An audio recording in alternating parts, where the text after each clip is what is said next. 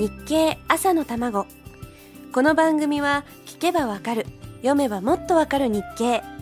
日本経済新聞がお送りします。おはようございます。林さやかです。クリスマスイブを迎えましたがいかがお過ごしですか？クリスマスどうせ私は仏教徒という川柳を読んだ人がいましたが気持ちはとってもよくわかります。いいんですお一人様だって。11月25日の日経。消費のページにはとても心温まる記事が載っていました。見出しは一人でも鍋。毎日でも鍋。一人でお鍋を作って食べる人たちのために一人前用の小さなお鍋が売れているんだそうです。わかりますねその気持ち。夜はお鍋にして翌朝は雑炊まで作ったらほんと毎日鍋だっていいですよね。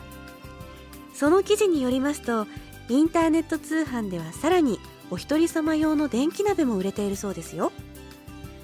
同じ具材でも味付けを変えれば結構毎日でもいけちゃうし最近は市販の鍋つゆも相当いろんなバリエーションが売ってあります。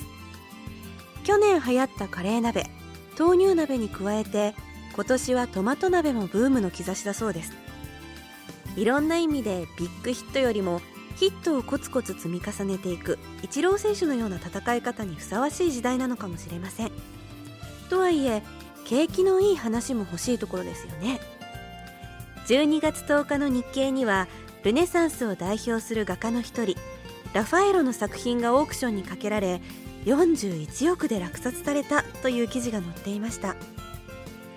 イタリアだって世界的不況の影響を受けているはずなのに芸術は不況なんて吹っ飛ばしてしまうんでしょうか。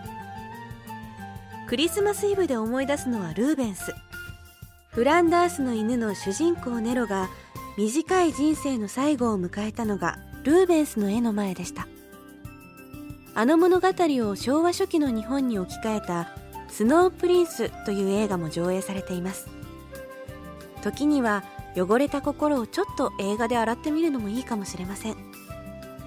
幸せなクリスマスを迎える人もお一人様のクリスマスを迎える人も家族と一緒に過ごせる人も単身赴任の方もみんな等しくクリスマスイブはやってきます。それが終わったら一気に年末今年最後の1週間がやってきます。KBC ラジオではラジオチャリティーミュージックソンをお届けします。目の不自由な方のためにちょっと寄付してみるとちょっとだけ幸せな気持ちになれるかもしれません。